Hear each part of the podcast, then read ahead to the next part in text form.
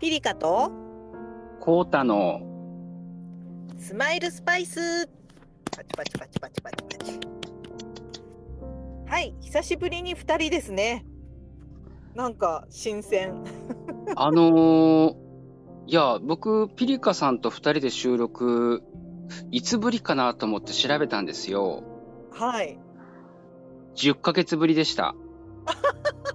10ヶ月ぶりですかあのー、そうえっ、と流れ星のあのしげ姉さんともつ煮込みさんの作品のはい。から去年の秋なんですけどはいはい。えっ、と、だから今、この、今回の回が、回数で言うと、だいたい多分136になると思うんですけど、はい。そうですね、あの、85回の時のなので、51回ぶり。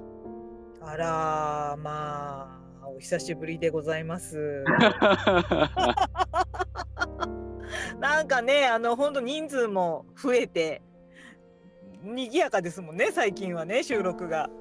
ね、まあ、ね、ピリカさんとはね、この間もね、収録ししてますけれども、二人というのが、そのね、51回ぶりということで。なるほど。なんかそう考えるとちょっと年季がね入ってきましたねこの放送もねすごいことですね。すごいことですね本当、うん。えーということでね今日はピリカとコータのスマイルスパイスをお送りしようと思いますけれどもはい。はい今日は、えー朗読ですはい。はいでね私とコータさんが2人で朗読をするっていうのがまあもう本当しばらくぶりということでねそうですね。ねまあでもあの頑張っていきましょはい。う はいで今日はですね宿題というテーマで書いていただきましたピリカ文庫の朗読をしていきますがはい。はい今回は猫田うにさんと豆島圭さんの作品をねお送りしていこうと思いますはい。はい。で、この放送が、えーある前の回で、おそらく、えっ、と、猫田さんと豆島さんと、もちろん、しのさんとですね、はい。えー創作を語ろうということで、3人で思いっきりお話をされた回が、この前の回に、えーおそらく配信をされていると思いますので、そうですね。はい。まあ、そのあの朗読バージョンということで、今回はお楽しみいただけるんじゃないかなと思います。はい。はい。えーではですね、えーとってもとっても、あのー怖い猫田うにさんの作品と、まあ、とっても爽やかな読後感がハートフルでね、えー豆島圭さんの作品を、えーそれぞれ読んでいくんですけれどもはい。怖いですね今回もね猫田さんの作品。もう、だから僕、あまり読まないようにしましたから。あ練習を？あのー事前になんかもう、い一番最初読んだ時にもうほんとガクーンときちゃって、ねえ本当あのこうたさん怖がりだからどうしようかなと思ったんですけどやはりここはこうたさんにお願いしようということでそうですね。ね怖い心を抑えて、えー読んでいただこうと思いますけれどもはーい。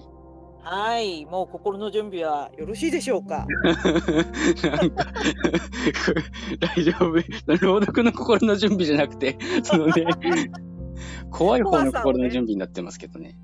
はい受け入れる心の準備がだできておりましたらどうぞこうたさんのタイミングでお願いしますはい、えーではよろしいでしょうか。はいピリカ文庫より、絵日記は読んでいる。猫田うにさん。お父さん、宿題見て。これで大丈夫かな？?8 月31日、リビングで脚立に乗って作業していたら、娘が駆け寄ってきた。後にしてほしいと言うも、今じゃなきゃダメだとダダをこねる。そういえば、明日から新学期だ。手には夏休みの宿題の絵日記。仕方なく脚立を降りると、受け取って表紙をめくる。最初のページには、娘と俺と妻の三人が食卓を囲み、そうめんを食べる光景が描かれていた。7月21日、今日から夏休み。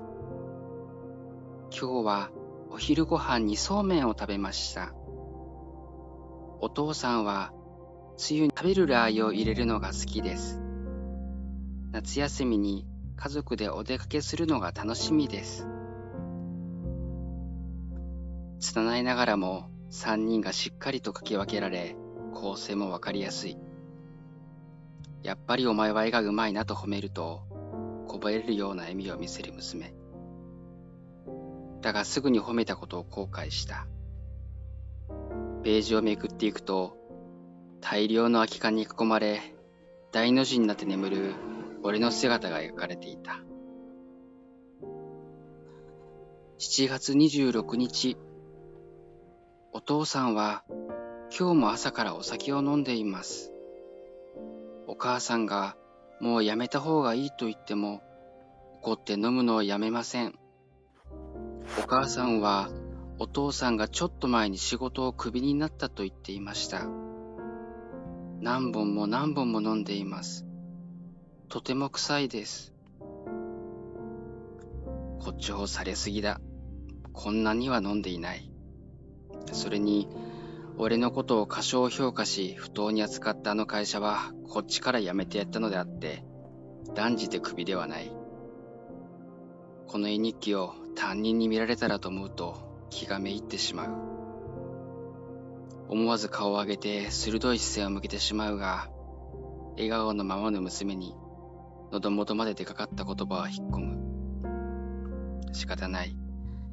後で何か言われたらしっかりと誤解を解こう。7月29日。今日はお父さんとお母さんと水族館に行くはずだったのに、二人が喧嘩をして行けませんでした。お母さんは泣いてしまい、お父さんはまたお酒を飲んでいました。私は部屋で図鑑を読みました。シャチの背に乗る娘は笑顔で描かれ、その両脇には酒を飲む俺と泣いている妻。確かに喧嘩はしたが、水族館に行かなかった理由はそれだけではない。夏休みの水族館なんて混んでいるに決まっているし、疲れるだけじゃないか。8月11日、お母さんがどこかに出かけました。行く前に、ごめんね、ごめんねと私に泣いて謝りました。夜になっても帰ってこなくて、お父さんに理由を聞いても教えてくれませんでした。描かれているのは、玄関で扉の前に立つ妻の背中。わざわざこんな風に絵日記にするような出来事ではないだろう。どうせそのうち帰ってくる。だいたい、あいつは一体俺の何が気に食わないのか。酒を飲むのはお互い様じゃないか。それに、次の仕事だって探せばすぐに見つかる。まだタイミングじゃないだけだ。8月18日、お父さんに怒られました。お母さんのことを何度も聞くと、しつこいって怒鳴られました。お父さんはずっとお酒を飲んでいて遊んでくれません。部屋に行けと言って入ったら、扉が開かなくなりました。鬼のような形相に大きな体をした俺と、その前で小さくなってしまった娘が描かれている。あの日の娘は本当にしつこかった。あいつがどこに行ったのか、いつ帰ってくるのか、聞かれたところでこれだって知りやしない。ほんのお仕置きのつもりだった。子供部屋に閉じ込めたのは事実だが、その時はおとなしくなればすぐに出してやるつもりだった。本当だ。俺はただ静かに一人にして欲しかっただけなんだ。8月20日。まだ部屋から出られません。お腹が空きました。喉が渇きました。部屋はとっても暑いです。お母さんに会いたいです。どこに行っちゃったんだろう。お父さん、ごめんなさい。ごめんなさい。それが最後のページで、絵は描かれていなかった。絵日記を閉じて顔を上げると、先ほどまでそこにいたはずの娘の姿がない。名前を呼んでも返事がないので子供部屋に向かうと、その扉のドアノブは幾重にも巻かれたダクトテープで固く固定され、回らなくなっていた。隙間から這い出る腐臭が尾行をつき、俺は両手で顔を覆う。ごめん。ごめんな。俺は本当にどうしようもない。だって仕事を忘れ、妻のことを忘れ、娘のことも忘れて、それでも今日まで酒を飲み続ける時間が何よりも幸せだった。だからごめん。それだけだ。リビングに戻ると、俺は再び脚立に登った。天井から吊るす途中だった縄をしっかりと固定し、作った輪を首にかける。もう酒は飲み尽くしてしまったから、ここまで。娘の絵日記を抱きかかえて、俺は脚立を思い切り蹴飛ばした。終わりです。ありがとうございました。ありがとうございました。幸田さん、怖いでしょう、今。もう、言葉もないですね。一人の部屋で読んでらっしゃるんですよね、もちろんね、こうたさんね。そうです、だから僕、多分これ、今、あの、ちゃんと読んだのは多分3回目ぐらいかもしれないです。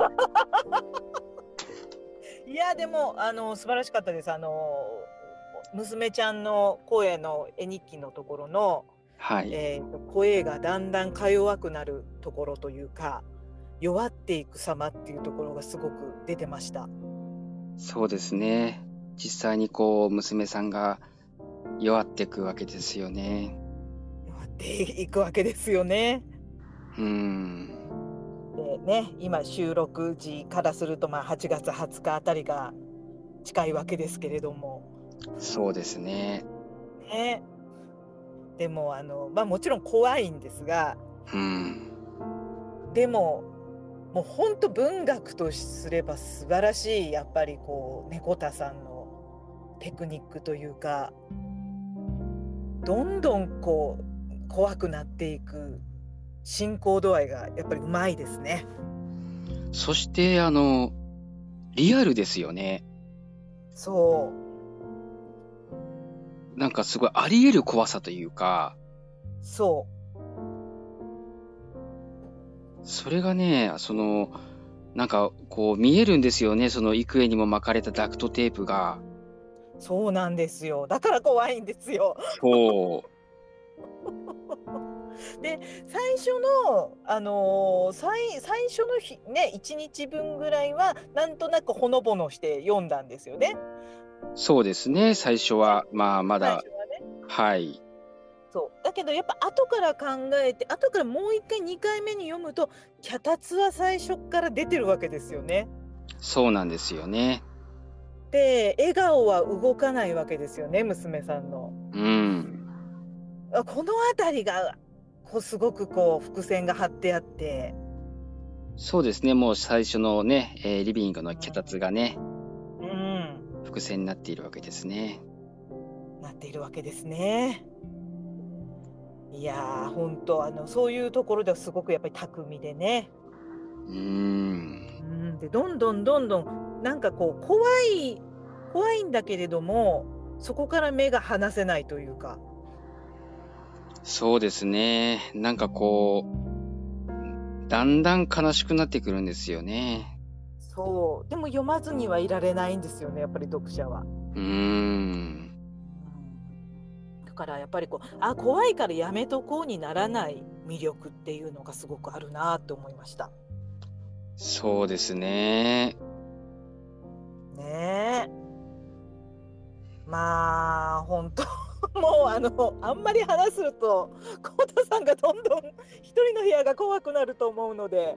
いやー、なかなかね、だから、こう、ここまで、こう、突き抜けて怖いというか、悲しいというかっていうのは初めてかもしれないですね。でやっぱりこう声にすると、まあ、やっぱり増しますね怖さが。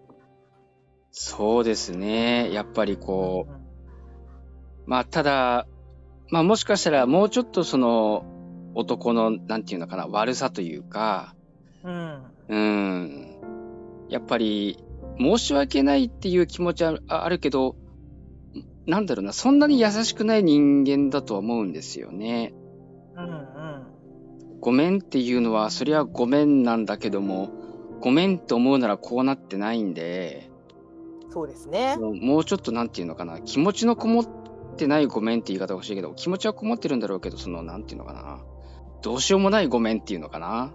うんそこがね、僕がもうちょっと足りない部分かもしれないなと思ってちょっと読んでて思いましたね。僕自身のその技量というか、いやー難しいですよね。あのもっとどうしようもない男じゃなきゃいけないんですけどね。うーんまあでもね本当あのーすごいやっぱありえる怖さですね浩太さんが最初におっしゃったように。そうですね。やっぱり実際にまあね、お子さんを放置して家を出ちゃってっていうね、話もありますよね。そういう事件もね。うんねえだからこうこんな話フィクションだよねって笑い飛ばせない怖さもありますよね。そうなんですよね。あのー本当にこうリアルなのが一番やっぱりそうですね。それが胸をつくのが一番そこですよね。そうですね。うん。いやーでもやっぱり猫田さんのす世界観はすごく素晴らしいなと思いました。何よりこの宿題というテーマでこうなるんだっていうのがびっくりですよね。そうそうそうびっくりしますよね。うん。こう来たかって思いました本当に。ねえ。うん。まあ夏休みの宿題からもちろん来てるわけですけれども。うん。うん。でししかもこう日にちを追うごとにねこう見えてこない真実が少しずつこう見えてきて。まあ、最後ね あのいやーだからもうい一番悪い終わり方ですよね。そうですね。そのいや物語としてはその一番そのなんていうかな強い終わり方っていうかそうですね。衝撃的な終わり方でうん。うん。だけどそれが現実だと考えるともう最悪じゃないですかこれ。そうそうそうそうそうですね。うん。うん。いやーでもさすがあのいつも書かれてるね猫田さんの文字数よりはやはりこう長いと思うんですけど、うん。ね、猫田さんもうちょっとこういつもは短いスタイルなので。またねそこももしかしたらちょっといつもよりはこうまた勝手が違ってっていうところだったかもしれないですけれどもうん。はいさすがの猫田ワールドでした。そうですね衝撃的でしたね。ねえ、ありがとうございました。本当猫田さんね。ありがとうございました。はい、えー、対する豆島圭さんでですね、えー、作品を私の方が読んでいきます。はーい。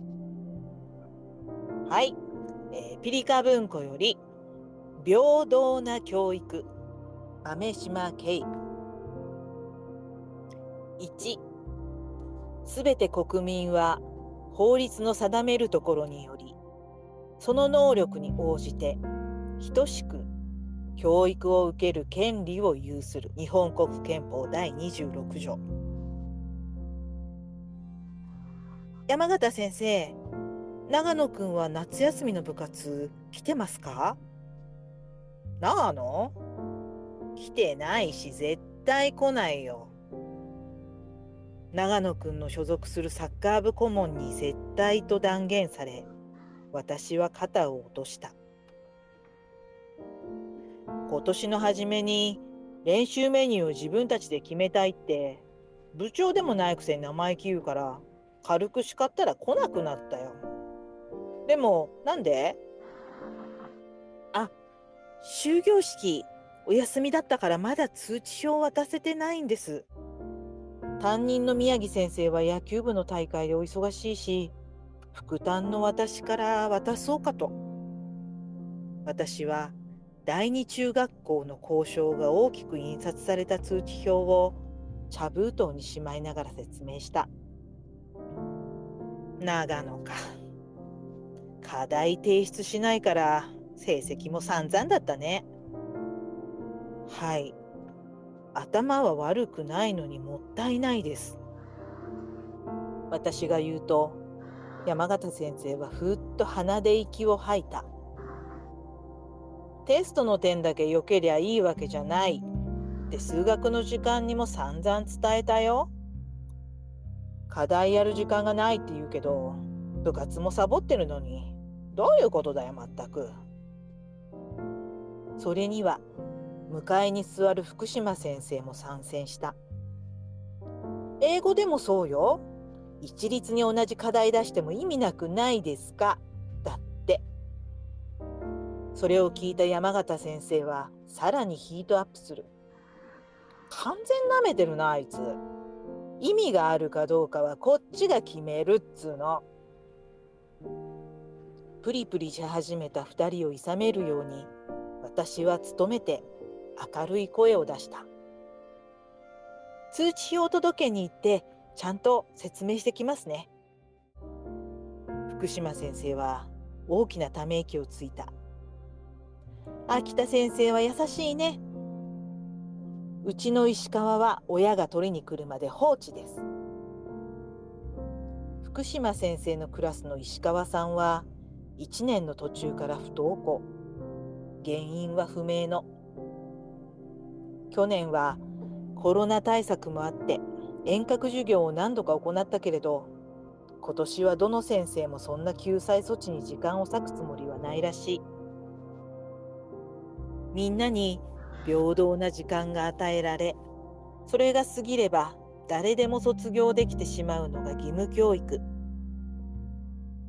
平等な機会があっても、平等がゆえに学びを得られないまま卒業となる子が一定数いることを看過できない問題だと分かっていながら、でも、その課題に避ける時間が私たちには圧倒的に足りない。中学教師は忙しいという概念が定着したためか不登校児が自分に合った教育を受ける権利を主張してくることもめったにない。見て、全部斜線。福島先生が呆れ顔で広げた石川さんの通知表の評価欄には、すべて斜線が引かれている。5段階評価の1をつけると、ショックを受ける子もいるからと日数不足で評価不能という意味の斜線。彼女にしてあげられる支援はそのくらいしかないのだろうか。石川んちは親が甘いでしょう。山形先生が片方の眉を上げて話し出す。家の居心地が良すぎるんだよね。今はいいけど、卒業後はどうすんだって話。今のうちに知りたたいでても、来させた方が本人のためだと思うけどね、俺は。家の居心地が良すぎるから不登校。尻を叩くことが本人のためと信じてやまない山形先生と目が合わないように、私は机上のプリント類を無意味に漁った。昨年度保健室登校した日の石川さんのおえつ混じりの声が脳裏によみがえる。もっと頑張りたい。みんなと同じように。私はダメな人間なんです。生きる価値なんかない。みんなと同じに。なんで私は。上手に呼吸もできないくらいに自分を責めて追い詰めていた。唯一自分がいてもいいと思える自宅までもし居心地が悪くなってしまったら。石川さんはどこで息をすればいいのですか？私は目の前のプリントを1枚くしゃくしゃに丸めてゴミ箱に投げ捨てた。教員3年目の私がベテラン先生に技は立てつくことでもない。あこの前スーパーで長野くんを見たわ。福島先生が突如首をうんと伸ばしていった。小学生の弟さん連れてうん確か特別支援級でしょ？お母さんも病気がちなんだよね。もしかしてさえー、っと福島先生は眉間にしわを寄せこみかみを押さえて考え込んだそこに山形先生が指を一本突き立てて声を上げる。あれだほら、流行りのヤングケアラーってやつ。福島先生も、それそれと言って、すっきりしたような顔を見せた。流行りの。私は苦笑いで続きの会話に耳を傾ける。でも長野は悲惨な家庭だと思われたくなくて隠すタイプだな。本人から SOS 出してくれないと難しいよね。虐待とも違うし。親に確認したらもっと大変だぞ。子供が家の手伝いするのは当たり前でしょ？キーって。想像を膨らませて盛り上がっている先生方をよそに、私は長野くんの少し窮屈そうな制服姿を思い返していた。病気のお母さんの代わりに食事を作り、手のかかる弟の世話もする。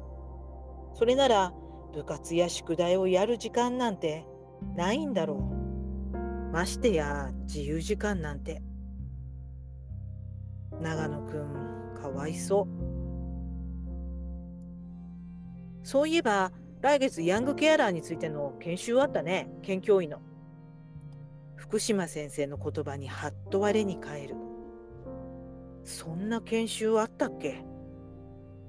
慌てて校内メールを探ろうとすると、山形先生が天井を仰いで言う。めんど、もう授業のことだけ考えたい。次々新たな課題が出てきて、その度に研修しろ、対応しろって言われても無理。秋田先生も部活で手一杯って断ればいいよ。まだ教員として上手に立ち回れない私を心配したのか。それがいいよ。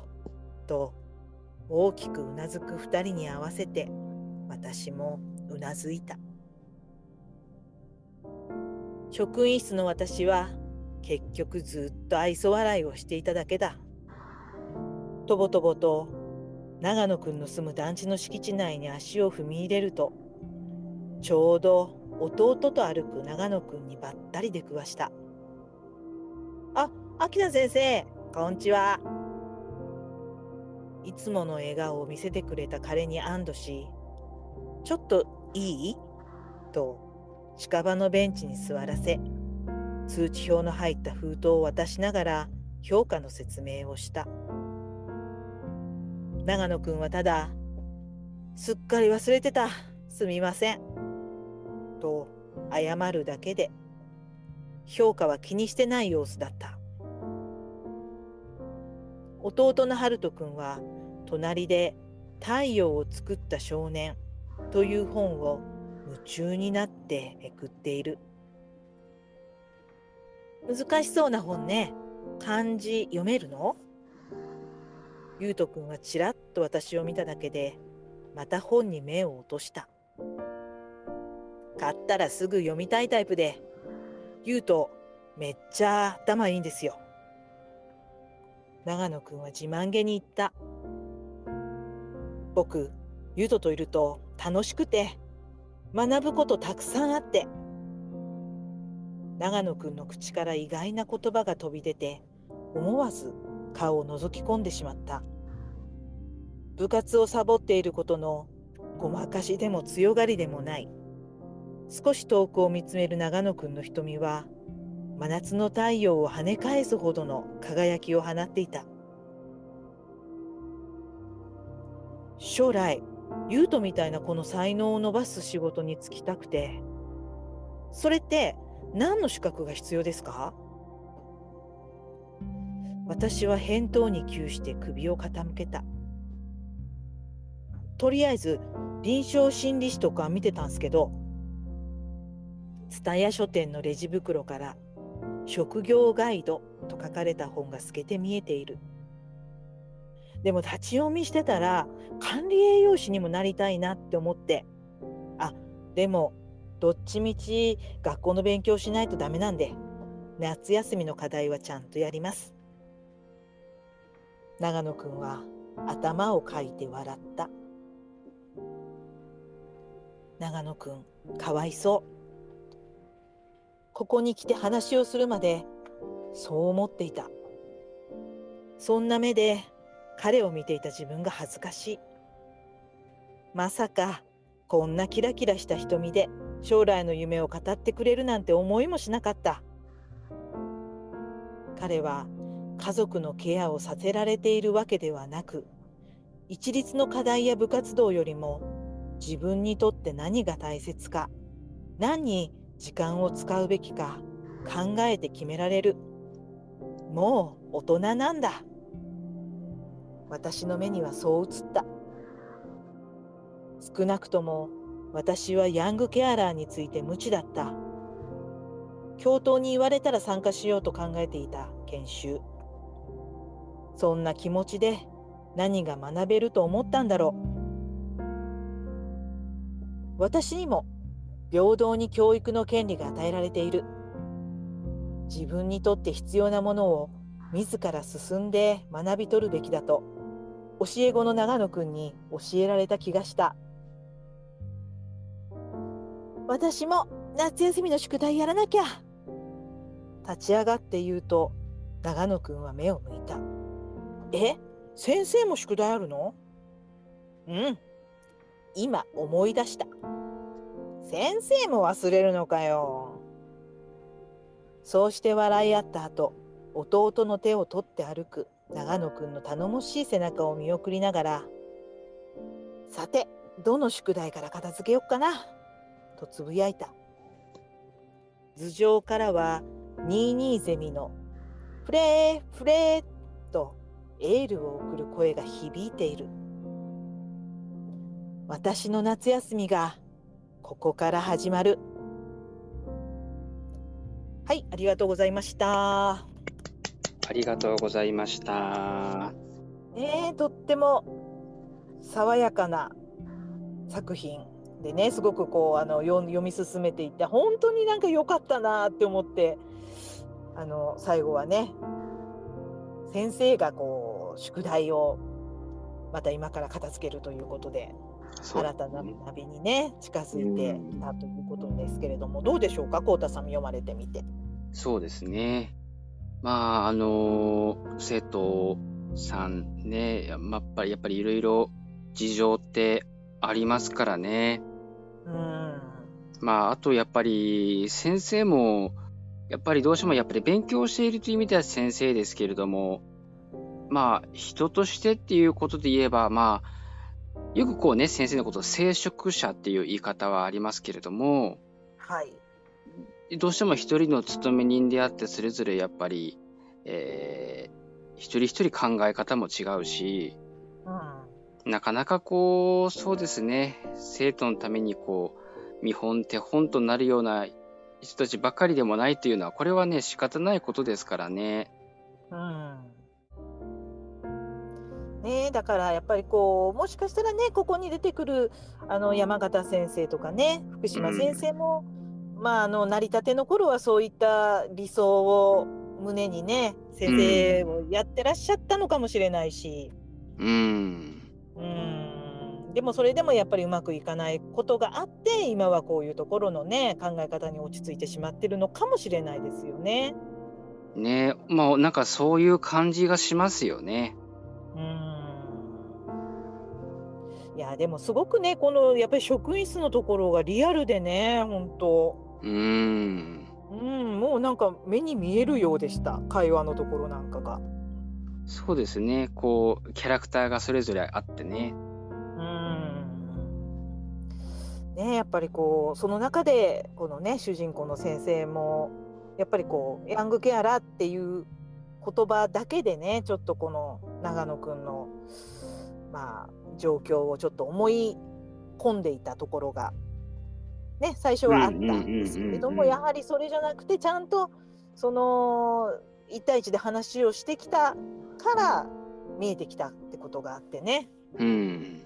うん、だからやっぱりこう思い込みっていうのはや良くないし、うん。うん、やっぱりこうやって長野くんとちゃんとあの1対1で向き合ってねお話ししたからこういった気づきがあったんだろうなって思いました。そうですね。うん。あと、その、まあ、ちょっとこうね、えっ、と、山形先生がちょっと悪い印象になっちゃってますけど、でも、山形先生の考えることもわからないでもないというか、まあ一方的な考え方からすれば確かに宿題とかもね、課題もやってこないし、あいつはなんだってね、言うのは、やっぱ評価しなくちゃならないっていうところで言うと、やっぱそこで差をつけなくちゃいけないし、その、ね、実際に課題を出してないのであれば、まあ事情はもちろんあることは分かっていても、うん。やっぱり出してる人と出してない人だとやっぱ差をつけざるを得ないし、そう。そこは、やっぱり仕方ないなっていうところもあるんですよね。部活もそうですけどね。そうだからこうあの山形先生と福島先生があの悪いわけでは決してなくて、そうそうそうそうそうん、もうそれもやっぱりそのリアルな先生の今の姿というか、う。うん。うん、だからうどこの視点から見るかですよね本当にね。そうですよね。うんね、でもやっぱりこうやって、あのー主人公の先生がね、あのーまあ、3年目というところでやっぱり、まあ、ちょっとまだ理想主義的なところがやっぱりあるからこそこう踏み込めたっていうのはやっぱりこの長野君にとってはすごくラッキーでしたよね。そうですね。うんなかなかやっぱり、まあ、気づかれない部分っていうのはやっぱりあるし、それは、あの、気づ、隠してるからっていう考えもあるしね、できるし。そうですね。やっぱり長野くんがその他の先生にも分かるように自分から説明しておけばまた違ったかもしれない、ね。そうそうそうそうそうそうそう。うんうんうん。本当そう思います。だから誰が悪いわけでもなくて、そうそうそうそうそう。うん、どれぐらいの情報量がその人が持ってるかっていうところですよね。それによって見方が変わってくるっていうのは、これはもう全然仕方ないことですもんね。うん。だからそういう本当あの職員室のリアルっていうところをね、この豆島さんがすごく切り取っていただいたというか、うん。うん、感じがしましたし、やはりね、私は先生になったことはないですけれども、やっぱりこう、こういった一つ一つの生徒からの学びっていうのが、やっぱり先生の成長にやっぱりなってくるんでしょうからね。そうですね。だからまあ今回はね、この長野くんとかね、えーね、石川さんの、えーことが書かれていますけれども、また他の生徒は他の生徒でまたいろいろな事情があるんでしょうからね、一人一人。そうですね。うん、でもちろん本当にやっぱりその、まあ、生徒さんのうーまあ、事情があってこうやってこうサボっているっていうこともあればうん。事情がなくて本当にサボっているのかもしれないしうんうんうん。本当にあの一言では片付けられない問題ですよね問題というか状況ですよね。そうですね。まあ、うん一言で片付けられないからこそ一人一人に対応するか、片付けられないからこそ一一律で対応するかっていう、もうどちらもありますからね。そうですね。うん。そういったこうそれぞれの視点も含めてね、本当あのリアルにこうやって考えさせていただける作品だったと本当に思います。うーん、そうですね。うーん、ね、本当あの豆島さんありがとうございました。はありがとうございました。い。で今回ね猫田さんと豆島さんのあのペアでお願いをしたのは、はい、まああのお気づきの方もいらっしゃるかなとは思うんですけど、ハルピリカグランプリはい、のですね、あの猫田ウニ賞を、えー授与されたのが豆島さんということで、そうですね。はい、まあいわばちょっと指定共演と言いますかね。うん、まあ誰がこう指定っていうわけではないと思うんですけれども、あのーまあ、そういった形でね、あのはい、お二人で書いていただいたら、あのーいいかなっていうことで書いてもらいました。はい、はい、で実はねこの、あのー先に配信になるそれぞれのあの創作を語ろうしのさんがね、MC してくださってますけど、はいあっちのお話の方が先だったんですよ実は。え、あ、そうだったんですか？そうなんです。でも私は、まあ、あのしのさんから、はいえーまあ、豆島さんとその猫田さんで収録しますっていうのは聞いてたんです。はい、はい、はい。はい、なので、まあ、あのラジオをね撮る時のあの、まあ、一つのネタになればいいかなと思って、うん、えー猫田さん豆島さんにはそれぞれ相手が誰ですよっていうのは伏せた状態で、うん、えー、文庫をお願いしたと。あ、なるほど。はい、なので、あのーこのピリカ文庫が発表されるまでそれぞれのお相手が誰だっていうのは分かってらっしゃらない状態で書いていただきました。なるほど、そうだったんですね。そうなんです。なのでちょっと仕掛けましたっていうことでね、あの2人には後であのサプライズ仕掛けちゃいましたっていうことでお伝えしましたけれども、うん、はい、まあそういった形でね今回書いていただきたっていうことで本当に良かったです。そうですね。またね、あの、まあ、放送は多分先なんでしょうけど、僕まだね、あの、その、お話をね、聞けてないんで楽しみですね、お話がね。そう楽しみですねどういった感じでねお話しされるのか。はい。特にあの豆島さんは多分お声を出されるのは初めてじゃないかなと思いますので、あ、そうですね。はい、猫田さんはね前あのマーマレードさんとの会の時にゲストはい。に来ていただきましたけど、本当にあのいいお声でねそうですね。そうダンディーボイスでいらっしゃるので本当そのその回を聞くのが私も楽しみです。そうですね。楽しみにしたいですね。もうね、この放送の前には放送されてますけどね。そうですねすねたねその辺の感想とかもねはい。聞かせていただければと思います。はい。はいということでね朗読は、えー以上なんですけれどもまあせっかくなので時間ももうちょっとあるので、まあ、今回のテーマであった宿題っていうところとかにねはい。まあ沿ってちょっとお話をしようかなと思うんですがはい。あの冒頭に私あのこうたさんと2人で収録するのは久しぶりですねっていう話をしたんですけどはい。こうたさんと私リアルでお会いしてからもちょうど1年ぐらいですね。ちょうど1年前ですね。お盆の時でしたもんね。はい。8月の14日でした。14日にお会いしましたもんね。はい。はい。っていうことで、なんかそういうのも、あ、こっちも久しぶりだなって思って。そうですね。うーん。あの時はあれでしたよね。あの、スマスパで配信もしましたけど、台風が来てたんでしたっけ？で、便が一つ遅れて大変だったんですよね。そう、大変だったんですよね。まあ、あの、詳しくは、あのこのね、過去のアーカイブにある、長崎スペシャルですかね。そうですね。長崎スペシャルと、それから僕のその後での話とか、後日談もありますので、はい、聞いていただければと思うんですけど。まあ、はい。初めてそちらを聞かれてない人のためにちょっとご説明すると、えっ、と、こうたさんがお母さん、お母様のあの民宿っていうのが長崎県の五島にあって、五島で列、島の、はい。えー五島列島のね、中に民宿があって、それをお手伝いに行かれるよっていうことがあったんですよね。はい。はい。で、えーまあその、まあ、船着き場といいますか、えー港の近くに私の会社があると。そうなんということで って言ったら会えるじゃんっていうことになって、はい。はい、で、えーまあ島から帰られる時の浩太さんと私は、えーまあ、少し2時間ぐらいでしたかね一緒にそうですね。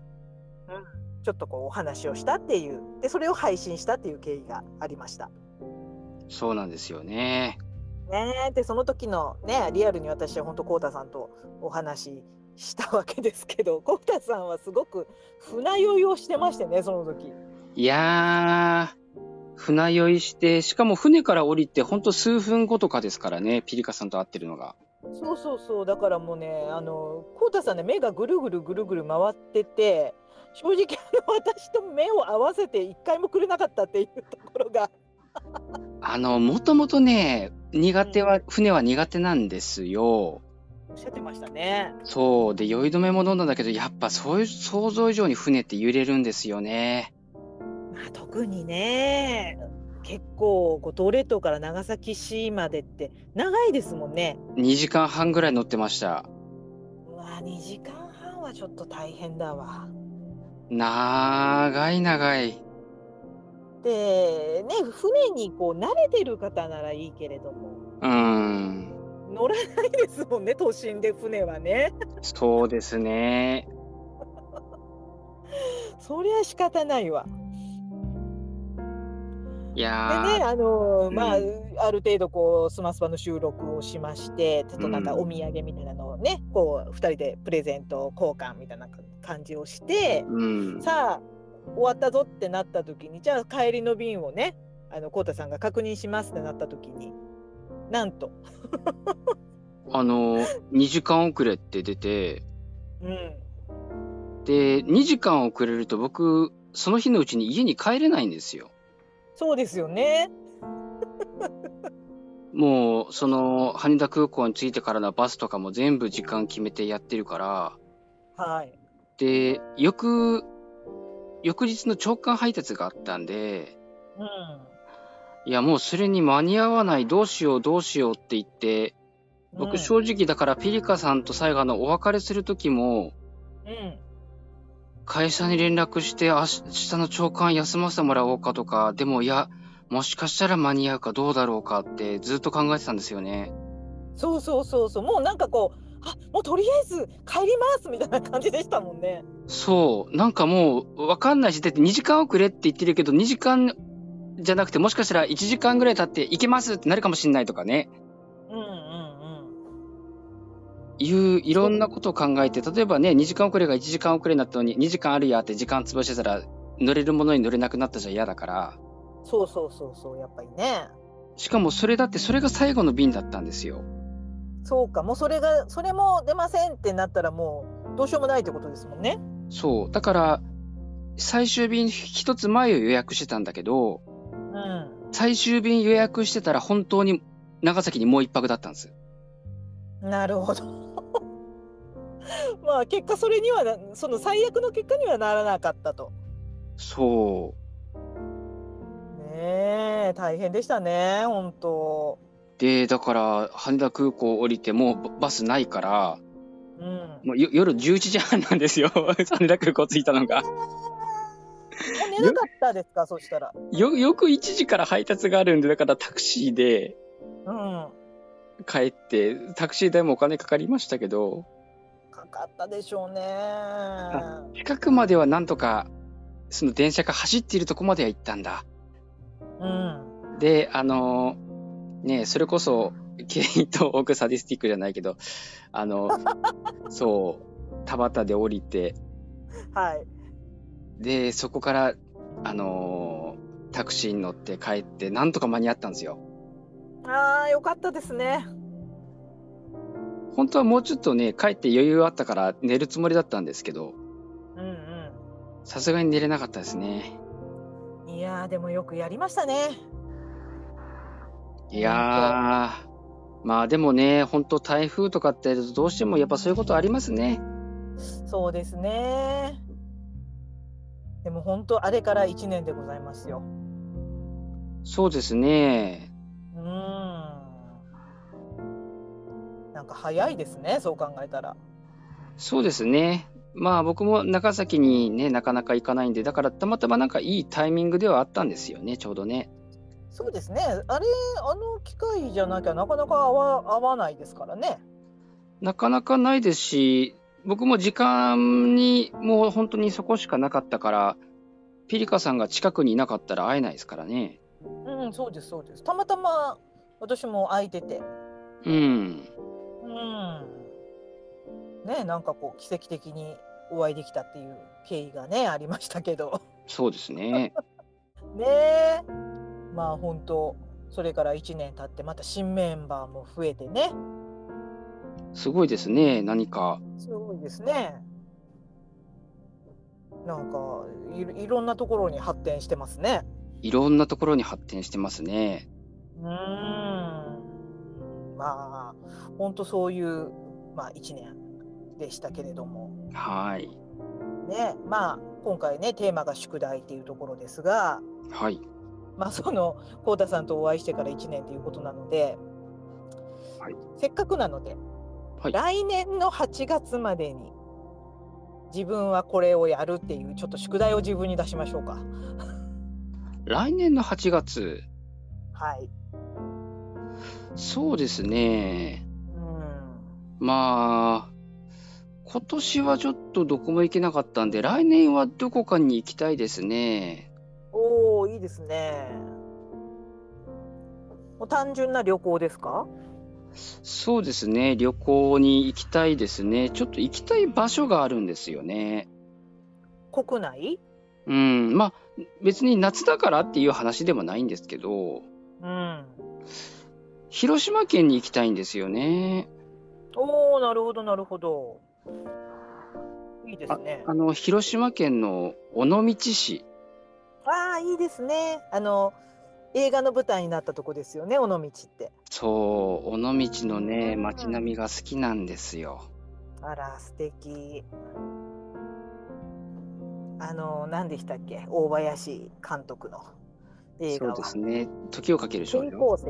ああそうかさ時をかける少女とかね。すごく絵になりますもんね。あの、そこに、その、古民家で、あの、えっと、尾道のガウディハウスっていう、あの、まあ、とある古民家があるんですね。うんうん。で、そこが、まあ、なんていうか、えっと、まあ、いろんな方がこう、まあ、イベントできたり、うん多分宿泊も多分予約すればできるのかななんかそういうのもできるようなところなんですけど、うん。そこがね、なんか面白いんですよ、作りが。おお。これはね、ちょっと口で説明しづらいんですけど、坂に沿ってて、うん。で家もなんか不思議な形してて面白いんです、とにかく。へえ。なんかね、なかなかこう写真がないと伝わらないかもしれなそ、いうちょっとね、写真がないと難しいですね。口で説明するのは難しいんですけど、なんかど。うんうんうん。結構その狭いんですけど、中もちょっとね、面白いんですよ、いろいろと。ええいいな。ちょっとそこにね、行きたいなと思ってるんですよね。うん、素敵ですね。あの、夏、夏までに。夏までに。うん。うん、まあそれが宿題っていうこそうとですね。ですね。ね。私はね、来年の8月っていうともう早いことでもう多分来年の8月50歳になるんですよ、私。そうですか。そうなんです。今49なんで。あでもなんかすごくキリがいいですね。そう、そうなんですよ。だからアラフィフ、うんうん、うん。もうアラフィフか。アラフィフなんで、なんかその、やっぱり50歳ってちょっと節目じゃないですか。そうですね。だから人間ドックをちゃんと受けようと思います。ああ。それは確かにいいですね。一般的な検査じゃなくて、あの、うんもう全部隅から隅まで。ああ。あのノードックとかさ、そうそんなやつ。うんうんうん。うんうんうん。なのでやっぱりあのね配信だって元気じゃないとできないから、そうですね。うん、来年の8月までにちょっとね隅から隅まで検査をしてうちょっとね、ん。健康に過ごせるようにねやりそうたいと思います。ですね。それはなんか宿題というよりもなんかすごい健康にはいいですよね。いややっぱ早期発見ですからね何事も。うんうんうん。うんなのでこ怖いですよ自分が50歳ですよ本当に いやー、まだまだだってね、50歳って言ったらまだ全然これからですもんね。ねえでもあのーやっぱりね私黒ひょうじゃないですかはい。黒ひょうってねあの気質的に言うとねはい二十歳ぐらいなんですよ、あの気質ねたま魂の気質というか、はいはいはいはい。なのでねなんかあのいつまでもね若いような気がするんですよね。うんうんうんうん。まあいいことですよね。そうあの黒ひょうの人結構あるあるだと思うんですけどうん。だからやっぱりあの黒ひょうの人のね結構お年を召された黒ひょうさんが気をつけないといけないのはうん。あのやっぱり脳内頭の中で動きのイメージと実際のいあの動きが違ってくるので、あうん、例えばこれぐらい飛べるやと思ってなあの脳内でポーンと飛んでも実際に足はそこまで高く上がらなかったりとかー。うんうんうん。するんですよ。ああ、なるほどね。うん、もうそのあたりはやっぱりもうあの動物占いでいうとサルさんとかチーターさんも一緒ですけれどもうん。やっぱ気質が若いっていうことはいいことばっかりではないのでうんうん実際の体力とか実際の体の動きとかうん。うん、可動域とかと乖離してくるってことなのでやっぱね。怪我は気にしあのやっぱり気をつけないといけないんですよね。でもそれって他の、こう、他の動物さんもみんな、まあ、ね、年を取るっちゃ年を取るわけですけど、他の動物さんたちは大丈夫なんですか？そうですね。その大体自分のそのなんとなくの頭の中のイメージがうん。えーそうですね。大体40代っていうのが寅さんぐらいなんですよ。あうん。だから寅さんより先の方寅さんたぬきさん、えーとかゾウさんとかね羊さんもそうですけど、あのーそういった方はあの全然いいと思うんですよね。あ、そうか、年相応というか。年相応というかは、おうん落ち着きがやっぱりあるので、うんうん。うんうん、あのだと思うんですけれどもやっぱあの 小鹿さんとかサルさんとかねチータさん黒ひょうさんライオンさんぐらいまでちょっと気をつけて20代じゃないんだぞっていうのをやっぱりね、あ、そうなんですね。うん、肝に銘じた方がいいと思います。そうか、そうか。そうか、もともとね、気質によって、そう、年相応の人は、そうか、そもそもそんなに無茶はしないけれども、そうそうそうそうそうか、そうそうか。なん。うん、コアラさんも全然大丈夫だと思いますけどね。うんうんうんうんうんだからあの大体そのまあそうね小鹿ちゃん小鹿ちゃんからライオンさんぐらいの方はやっぱりその自分の脳内イメージが若々しいっていう方が多いので、うん。うんうん。うん、であの特に動きのスピードも速い人が多いからですね。うんうん。あだからそ, まあ、そういった方はねやっぱりこう自分のねこう体力とその脳内のイメージがだんだん離れてくるっていうああ、そうか、そう、体力的なものもあるか。そうですそうです。ね、あんまりこう突っ走りすぎると、やっぱり疲れるのも早いですからね。そうだからあの実際に動かないうちに旅行のスケジュールをもうこれもこれも行こうこれも行こうみたいな感じでうん。行ける行けるとか思ってね計画したけど実際にはもう全然体力がついていかなかったみたいなのは結構黒ひょうさんとかチーターさんとか聞きますのであうーんだからやっぱりね自分もそうやってあのーわかわかるっていうか一理あるなと思うところはすごくありますね。あ、なるほどね。うーんだからやっぱりこう年相応でねそうですね。ね、うん、しないといけないなって思うのが、まあ、今の私の宿題です。あ、なるほど。うん。なんか綺麗に収まりましたね。そうですね。なんか僕もこういう話になるとはちょっと思ってなかったですからね。私もあの宿題子供の頃の宿題の話とかをしようかなと思ったんですけど、え、僕それ用意してたんです。あ、用意してた。そうけどなんかこうあのコートさんとおはあの会って1年だなっていうのが頭によぎっちゃって。そこから流れで僕、尾道の話をまさかすることになると思わなかったですけど。もうね、口に出したら行きますよ。あ、まあそうっすね。まあ、まあ行きたいんですよ。そうそうそう。もともと行きたいのは行きたいんです。うん。うん。でも、あの、口に出したことって大体叶いますからね。うん。だからね、冬かもしれ、秋かもしれない、冬、春かもしれないし、うん。どこかで一度ね、行きたいんですよね。うーん。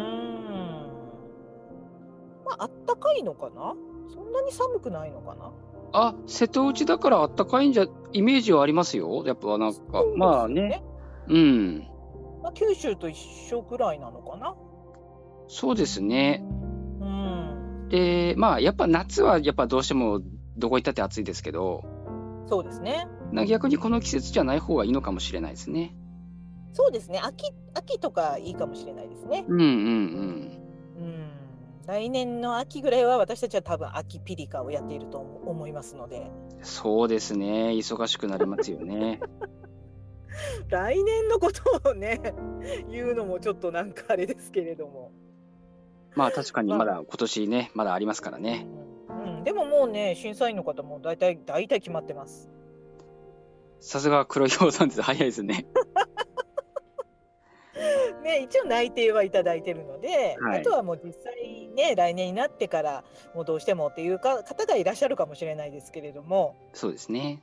うん、またね、すごい人たちをね、よおはい呼びして、秋ピリカはやっていきますのでね。まだ先ですけどね。